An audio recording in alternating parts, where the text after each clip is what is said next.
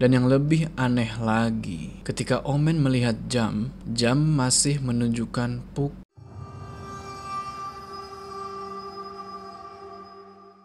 Assalamualaikum teman-teman, balik lagi sama gua Jo Semoga kalian semua yang nonton video ini diberikan kesehatan, dilancarkan rezekinya, dan dimudahkan segala-segala-segala urusannya. Yeay, balik lagi kita di pendakian horormu Di mana di segmen ini gue akan menceritakan kisah-kisah horor pendakian yang bersumber dari kalian. Dan pada kali ini gue dapat cerita dari seseorang yang bernama Omen di mana dia dan teman-temannya mendaki ke Gunung Arjuno via Tretes. Nah, ketika mereka mendaki ke Gunung Arjuno ini, mereka mendapatkan banyak sekali hal-hal mistis. Pengen tahu apa aja? Simak video ini terus. Bagi yang punya cerita horor pada saat mendaki dan ingin ceritanya gue bikinin video kayak gini, kirimkan cerita kalian ke email di bawah ini. Sebelum kita mulai, jangan lupa kalian like video ini dan bagi yang belum subscribe, subscribe sekarang ke channel ini supaya kalian gak ketinggalan cerita-cerita horor selanjutnya. Udah siap ya? Let's go!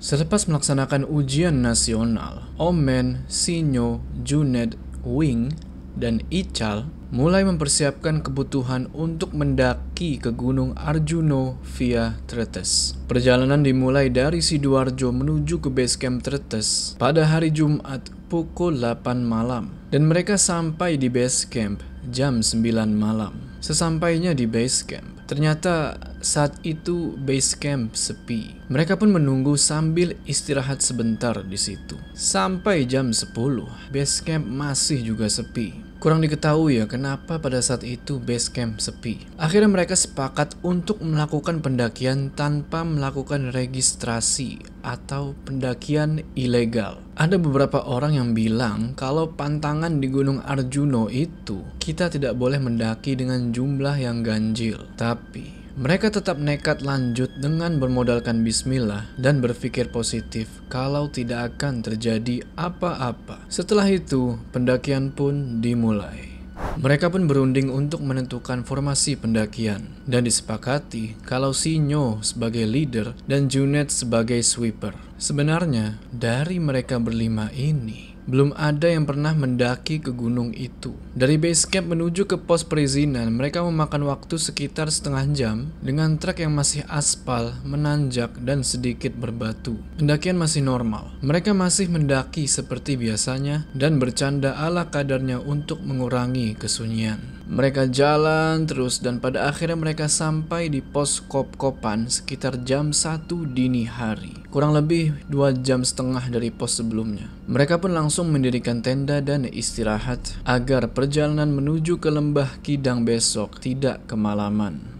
Ketika mereka tidur, Ical membangunkan mereka dan pamit karena hari Sabtu sore dia ada tes SBMPTN dan pada akhirnya mereka tinggal berempat. Setelah memasak dan sarapan, sekitar jam 10 pagi mereka pun melanjutkan perjalanan ke Lembah Kidang diiringi hujan yang lumayan deras. Tetapi hujan tersebut tidak mereka pedulikan dan mereka tetap melanjutkan perjalanan. Trek di situ kebanyakan menanjak dan berbatu. Pada akhirnya, mereka sampai di pos pondokan sekitar jam 3 sore. Lalu mereka pun istirahat di situ sekitar satu jam. Jam 4 sore, mereka melanjutkan perjalanan ke Lembah Kidang yang jaraknya lumayan dekat. Mereka sampai di Lembah Kidang sekitar jam setengah enam sore. Keadaan waktu itu di Lembah Kidang tidak terlalu ramai. Hanya ada sekitar tiga tenda. Saat itu hujan masih belum reda dan cuaca sangat dingin. Mereka pun langsung mendirikan tenda. Di sinilah keanehan mulai nampak. Saat sudah mendirikan tenda, mereka berencana untuk tidur karena keesokan harinya jam 3 pagi, mereka akan melakukan summit attack. Ketika mereka akan tidur, mereka dikejutkan dengan alunan gamelan kenong. Seketika bulu kuduk mereka merinding. Sontak mereka terjaga dan saling bertatap muka. Setelah dikejutkan dengan alunan gamelan kenong, mereka mendengar seolah-olah ada yang mengitari tenda mereka. Di situ, mereka berempat pun mulai ketakutan. Omen lalu memberanikan diri untuk mengecek keadaan sekitar, tetapi hasilnya nihil. Tidak ada apa-apa di luar tenda. Mereka pun semakin takut. Jam saat itu sudah menunjukkan pukul 10 malam. Karena tidak ingin terus-menerus ketakutan, akhirnya mereka memaksakan untuk tidur. Jam 3 dini hari, mereka dibangunkan oleh rombongan baru yang bermalam di Lembah Kidang. Rombongan itu berasal dari Jakarta. Mereka menawarkan untuk summit attack bersama. Singkat cerita, saat mereka summit attack, rombongan pendaki Jakarta yang berjumlah sekitar 11 orang itu ternyata belum ada yang pernah ke gunung itu. Di tengah perjalanan, mereka mulai merasa kalau jalur yang mereka ambil itu adalah salah karena di situ mereka merasa kalau jalurnya itu terlalu ekstrim, tapi mereka tetap melanjutkan perjalanan. Yang ada di pikiran mereka, ah, mungkin kalau diterusin bakal ketemu jalur utama. Saat perjalanan, mereka sempat dilempari batu oleh monyet. Mereka tetap tidak menggubris, dan akhirnya perjalanan mereka berhenti ketika mereka menemukan tulisan di batu yang berbunyi Entah apa artinya. Mereka pun terkejut di situ. Leader saat itu adalah pendaki Jakarta, dan rombongan itu meminta maaf kepada Omen dan teman-temannya karena tidak bisa sampai ke puncak. Omen dan teman-temannya menerima dengan lapang dada. Mereka pikir, ya mungkin belum rezekinya. Setelah itu mereka memutuskan untuk kembali ke Lembah Kidang jam 8 pagi. Singkat cerita, mereka sampai di Lembah Kidang sekitar jam 10 pagi. Mereka masak-masak, mereka foto-foto. Sesudah itu, mereka packing dan bersiap-siap untuk turun. Jam sudah menunjukkan pukul 12 siang. Omen dan teman-temannya memutuskan untuk turun. Setibanya di pos pondokan, mereka ngopi sejenak di warung yang ada di situ dan berbincang-bincang dengan penjaga warungnya. Bapak penjaga warung itu bertanya, "Gimana, Mas? Sampai puncak?" "Tidak, Mas. Kami tersesat. Kami melewati jalur berbatu dan kami menemukan batu yang bertuliskan cukup di sini saja. Bapak itu lantas memotong omongan si Omen dan bilang, Walah dek, itu jalur ditemukannya mayat pelajar asal Surabaya, Faiku Syamsi, yang hilang beberapa waktu lalu. Mereka berempat pun kaget. Bagi yang belum tahu siapa Faiku Syamsi itu, dia adalah salah satu pendaki yang sempat hilang di Gunung Arjuno ya. Untung waktu itu mereka tidak melanjutkan perjalanan dan memutuskan untuk turun. Jam sudah menunjukkan pukul satu siang dan mereka pun pamit kepada bapak itu untuk turun.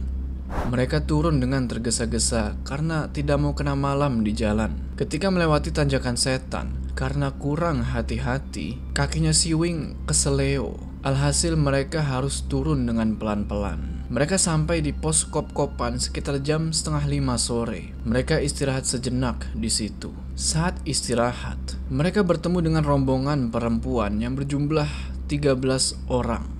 Tapi ada satu yang menarik perhatian mereka berempat, yaitu perempuan yang berada di paling belakang rombongan itu. Perempuan itu terlihat paling mencolok, dan mereka berempat setuju kalau perempuan itu adalah yang paling cantik dari semua perempuan di rombongan itu. Tapi Omen curiga di situ. Ia curiga karena perempuan itu memakai pakaian yang berbeda dibandingkan dengan teman-temannya. Ia memakai jubah berwarna hijau, tidak menggunakan sepatu yang safety yang aman, dan tidak membawa perlengkapan pendakian apa pun. Tetapi mereka berpikir, mungkin perlengkapan pendakiannya itu udah dibawa duluan sama porter. Semoga saja.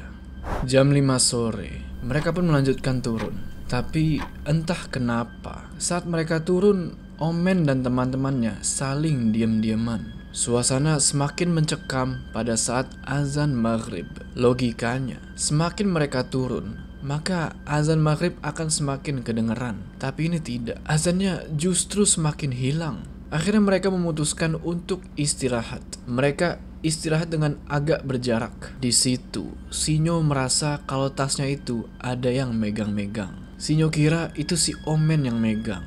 Tapi si Omen saat itu lagi diam. Memang si Omen saat itu lagi di belakangnya si Sinyo, tapi jaraknya itu lumayan jauh. Jadi tidak mungkin kalau Omen itu bisa memegang tasnya Sinyo. Selesai azan maghrib, mereka pun melanjutkan perjalanan. Di sini Omen bertugas sebagai sweeper. Tiba-tiba, Omen merasa seperti ada yang berjalan mengikuti rombongan mereka. Omen menginstruksikan kepada teman-temannya untuk jalan dengan irama serentak.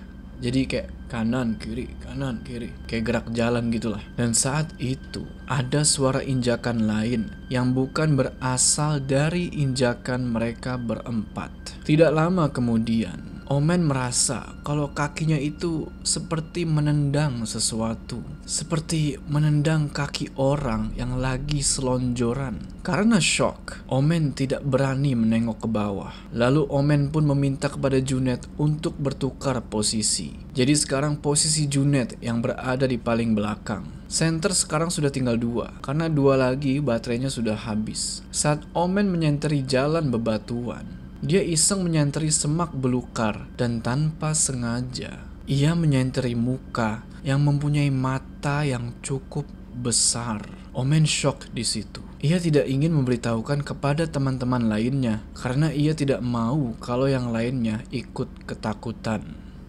Di perjalanan turun itu, mereka seperti dibuat nyasar oleh makhluk gaib karena Omen merasa kalau ia sudah melewati jalan itu sebanyak dua kali. Kemudian mereka memutuskan untuk membuat tanda di batang pohon. Dan benar saja, mereka diputar-putar di situ sebanyak lima kali. Omen dan teman-temannya pun pasrah. Cuaca saat itu berkabut dan mendung. Dan yang lebih aneh lagi, ketika Omen melihat jam, jam masih menunjukkan pukul 6 sore. Padahal mereka merasa kalau sudah jalan berjam-jam. Akhirnya mereka berusaha tenang. Mereka istighfar dan mereka terus memanjatkan doa-doa. Tiba-tiba, kabut itu hilang dan pos perizinan sudah terlihat di bawah mereka. Mereka kaget bukan kepalang. Saking senangnya, Sinyo coba teriak, Woi! Dan mereka mendengar kalau ada yang membalas teriakan itu dengan woi juga. Mereka pun lega karena mereka pikir ada pendaki lain. Tapi saat mereka jalan dan sampai di pos, ternyata tidak ada orang sama sekali. Terus Ke mana orang yang tadi teriak balik? Mereka berempat otomatis semakin ketakutan. Dan pada akhirnya mereka sampai di pet bocor sekitar jam 8 malam. Di situ mereka beristirahat dan menenangkan diri. Di pet bocor, mereka bertemu dengan rombongan wanita yang sebelumnya. Ingat gak? Yang 13 orang itu? Salah satu temannya Omen pun bertanya, Mbak, teman satunya mbak yang pakai jubah hijau ke mana ya? Jubah hijau? Teman kami ya ini mas, berjumlah 12 orang, dan tidak ada yang memakai jubah hijau. Mereka berempat pun langsung kaget lagi. Ternyata perempuan jubah hijau itu bukan manusia. Tidak lama kemudian, rombongan perempuan itu dan penjaga warung di pet bocor pun izin untuk turun duluan. Mereka pun tinggal berempat lagi. Tiba-tiba, mereka dikagetkan kembali dengan suara air yang mengucur dari keran dan juga terdengar seperti ada orang yang mandi. Mereka mencoba untuk mengecek suara itu, tapi ketika didekati, suara itu menghilang dan tidak ada siapa-siapa di situ. Karena tidak ingin berlama-lama, mereka pun melanjutkan jalan turun ke base camp. Sesampainya di base camp, salah satu orang di base camp bilang, Loh dek, apa kalian gak kedinginan turun dengan memakai kaos dan celana pendek? Karena cuaca sekarang sangat dingin sekali dek. Seketika itu, mereka semua langsung kedinginan. Aneh, padahal selama melakukan perjalanan tadi, suhu tidak begitu dingin, malah seperti suhu normal. Setelah terheran-heran di situ, mereka pun izin pamit untuk pulang. Dan alhamdulillah mereka sampai rumah dengan selamat.